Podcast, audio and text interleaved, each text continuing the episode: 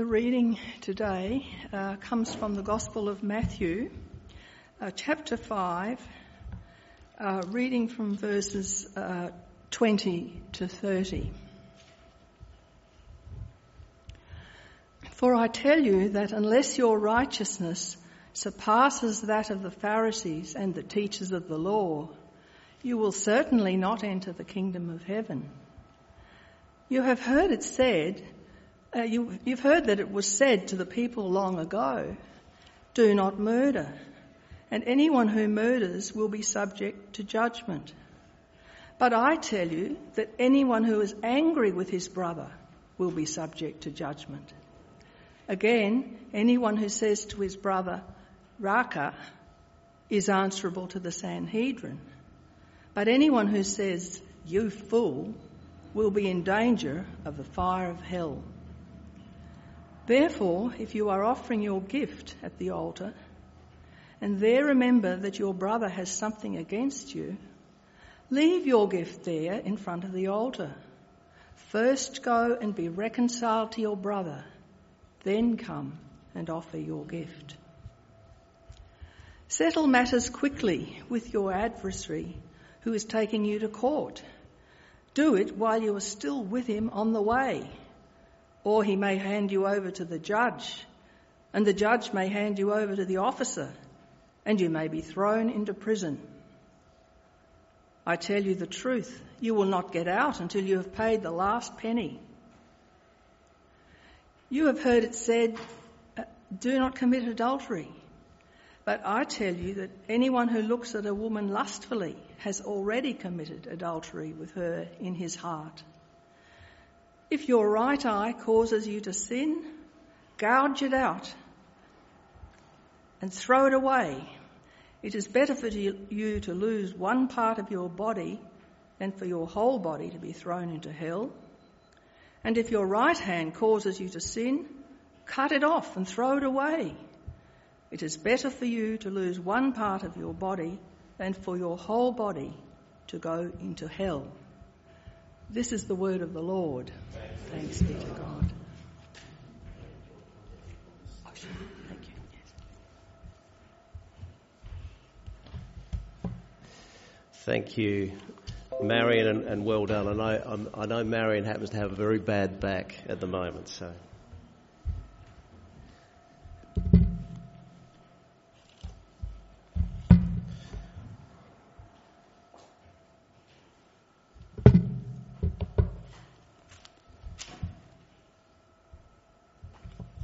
In the name of the Father, and of the Son, and of the Holy Spirit, amen.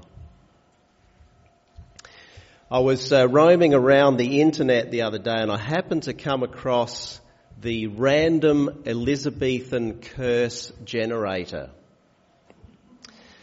True, you can go to this site and you can select how many times you would like to be cursed, and then you hit the curse me button and it will curse you that many times, just like Shakespeare would have done. For example, you can be cursed in any of the following ways. Thou rank beef-witted ratsbane. Or, thou unmuzzled, heavy-handed hedgepig. Or, thou jaded, swag-bellied scut.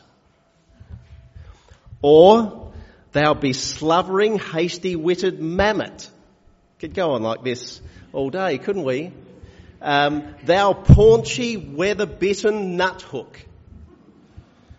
Anyway, perhaps better not go on all day, but um, today's Bible reading is about curses, and uh, that's about as tenuous a link as I can make as an excuse for reading you those. But um, in the Sermon on the Mount, Jesus gives a whole series of teaching about what life is like in God's kingdom, and what we must do to live in it and to be followers of Jesus, and also what we mustn't do, which includes curses. And we can call this way of life living according to God's good law. And we're going to look at this today from Matthew five and see that Jesus tells us three things. One, what we must do. Second, that we'll never do it. And third, but that in and through him we can. So, firstly, what we must do, well, Jesus said there, you've heard that it was said to the people long ago, you shall not murder, and anyone who murders will be subject to judgment. But I tell you that anyone who is angry with a brother or sister will be subject to judgment, and anyone who says to a brother or sister, Raka, is answerable to the court, and anyone who says, you fool, will be in the danger of the fire of hell. Yet, God and Jesus were angry. And the Bible also says, in your anger do not sin, implying that it must be possible to be angry and not sin. Well, Jesus isn't talking here in Matthew five about all anger, but rather a particular type of anger that is the problem. And we're given a clue to this by him connecting the anger with the Aramaic word Raka, used as a curse. And that word Raka means literally empty or nothing. So it's like calling calling someone Raka is equivalent to saying that they're a nobody, they're a loser, you know, or, or a non-entity. And it's actually to look on a person with contempt, as though they don't count as a human being. And so it implies that they should be wiped from the face of the earth. It's like when Paul said that he was treated as the scum of the earth. And we don't even need to say this. It's all perfectly packaged and expressed whenever we sneer at someone. It's all there. There's pure hate in this. God's anger is never like that.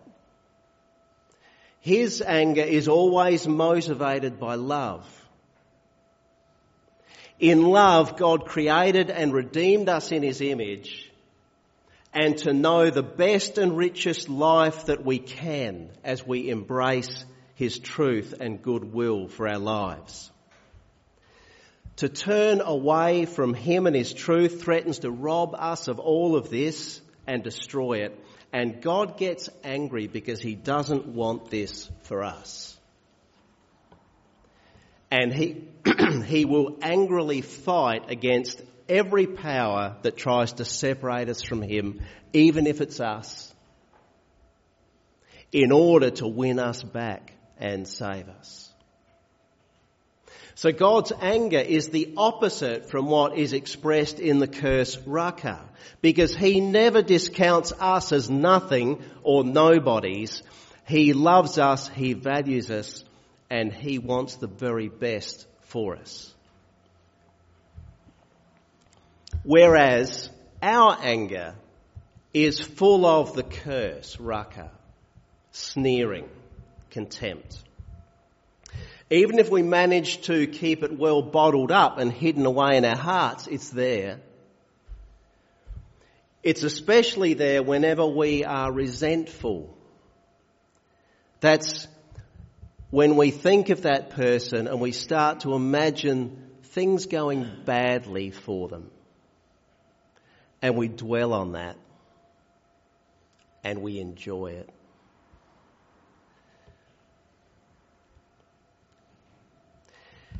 And it's not just speaking contempt to others, it's just as much or even more having an attitude of contempt.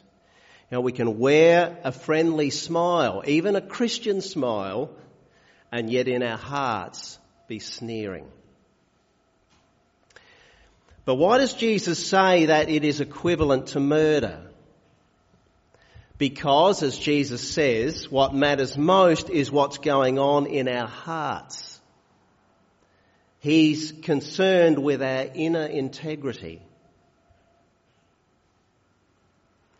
And the difference between a person who is contemptuous of others and a murderer can be only the environment that they grew up in. There but for the grace of God. When I became involved in prison ministry, I realised that in essence there wasn't a whole lot of difference between me and the person sitting on the other side of the table. But Jesus is saying that wanting someone to cease to exist, wanting it in our hearts, is the equivalent in God's eyes to making it a reality. That's because counting someone as, this is because we're counting someone as worthless whom God created and redeemed in his image and whom he loves eternally. Now, the uh, commandment that Jesus is referring to in this teaching is the fifth commandment, you shall not kill or murder, and he equates this with the curse, Raka. The positive form of that commandment is the second greatest commandment, as Jesus called it, to love your neighbour as yourself. So we could put all this together and say, God's law says this, we are not to curse others, but we are to love them. Maybe it's perfectly clear to us already, but we'll never do what God's law says. That's our second point. Now, I'm sure most of us are very decent, upright, law-abiding citizens who do a lot of good things. Nonetheless, to fulfill God's law with integrity in our innermost heart, with no sinful motive whatsoever, with no trace of Raka spirit, is not possible. Jesus even holds up the most decent, upright churchgoers of all, the Pharisees. And what does he say? I tell you that unless your righteousness surpasses that of the Pharisees, you will certainly not enter the kingdom of heaven. And, and the Pharisees, they were absolutely the best. They were devoted to the word of God and worship. They were responsible for enormous charitable work amongst the poor and needy. They were meticulous in following God's laws. But still, even their very best wasn't good enough. We're required to have better righteousness than that. What that means for us is that the very best we can do will likewise not be up to scratch. Isaiah sixty-four four says, even our righteous deeds, the very best, are filthy rags. Which, as I said, doesn't mean that we don't do a lot of good. We do. But everything we do is also mixed up with bad motives that taint everything. John says, none of us is without sin. And if we claim that we are, we deceive ourselves, and the truth is not in us.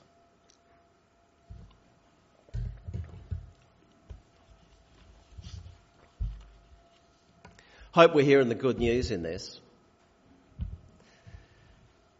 Hang in there. We cannot do God's law. Yet, point three, in and through Christ, we can. How can that be?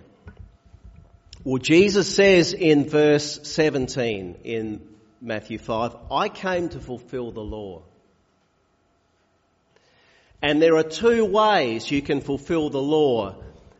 One, you can obey it, or two, you can pay the penalty for not obeying it. Jesus did both.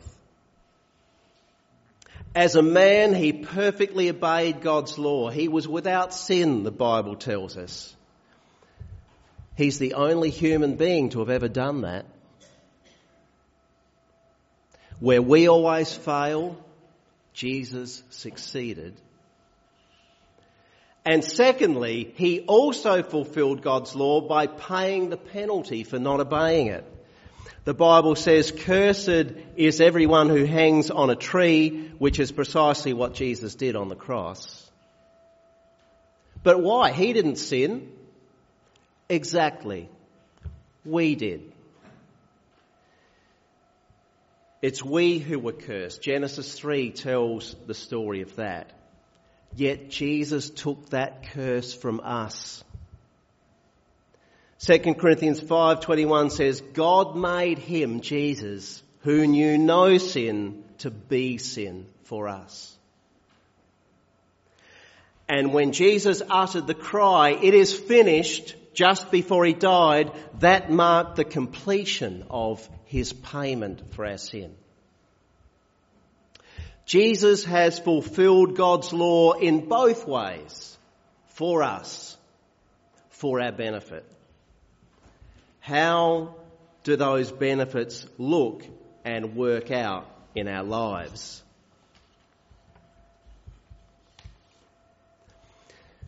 Listen to these words from John Calvin.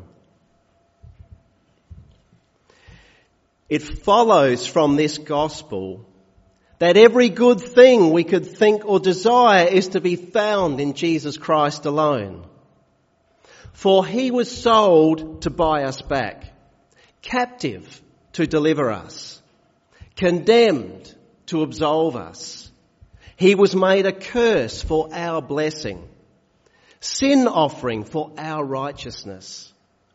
He died for our life, so that by him wrath is appeased, darkness turned to light, fear reassured, debt cancelled, labour lightened, sadness made merry, misfortune made fortunate, difficulty easy, disorder ordered, division united, intimidation intimidated, vengeance avenged, damnation damned, the abyss sunk into the abyss, hell harrowed, death dead, mortality made immortal. In short, mercy has swallowed up all misery and goodness all misfortune.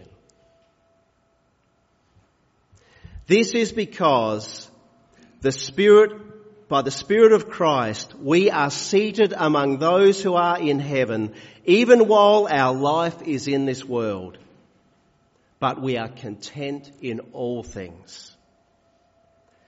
This is what we should truly seek, to know Jesus Christ and the infinite riches that are comprised in him and are offered to us by him from God the Father.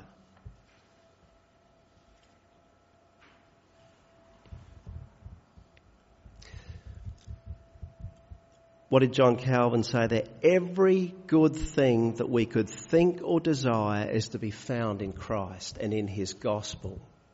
That he has done this for us, that he's fulfilled the law for us in both ways. That's all God's love for us. It's the doing of his love. How can we respond to that? Uh, it has to change us radically. When uh, I lived in the mid-north, a friend of ours, a farmer uh, from Wandera, south of Port Pirie, had uh, the event happen where his favourite working dog, his best canine mate, died.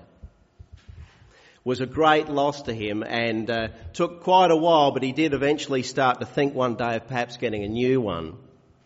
And he was driving his grain truck to the silos one day when he saw on the side of the road a really nice kelpie dog just roaming around, lost.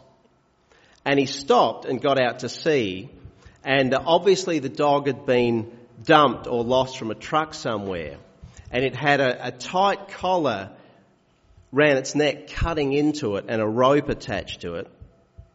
And he wanted to help and cut the collar off, but the dog was very shy and wary and kept running away from him. It took ages to ease up to the dog, but eventually the dog let him take hold of it, and uh, he cut the collar off, and the dog just ran all around him, yapping with pleasure.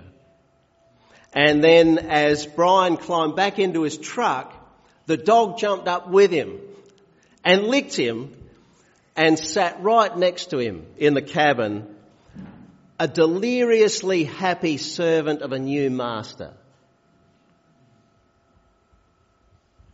God's saving love for us has to make us burst with thankfulness and love for him, and has to make us want to do his will, delight in doing it, and to actually do it. This won't be like the obedience of the Pharisees, the good churchgoers. What was that obedience like? It was out of fear and anxiety that they wouldn't manage to fulfill God's law. Or it was in a kind of dizzy pride, thinking that they could. And it, it won't be an obedience in which we selfishly compete with others, judging and putting them down, cursing them, either out loud or in our hearts, Raka. No, instead it will be an obedience based upon the grace of God in Christ, based on overflowing gratitude, genuine love, and real joy in doing God's good will,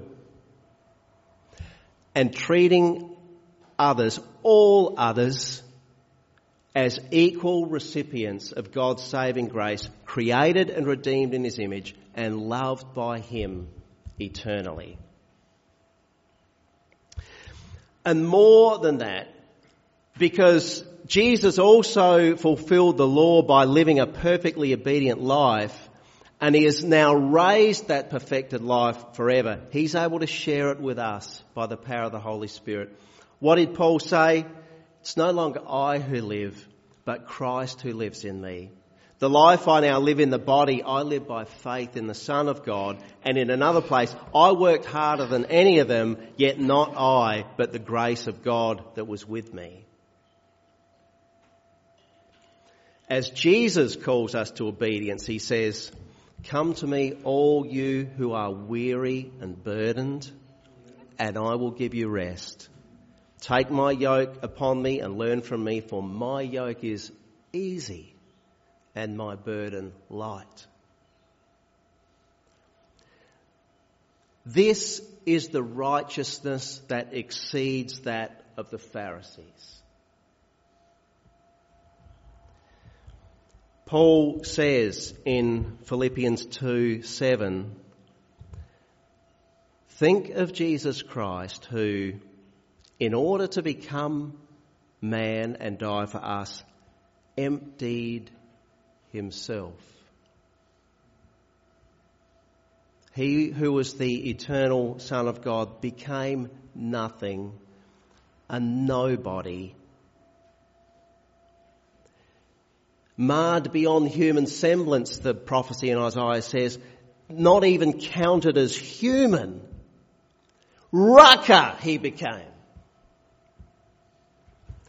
So that we, who should be considered Raka, are forgiven, healed, raised to become beloved children of God the Father forever. Thank him, love him, serve him with delight. Amen.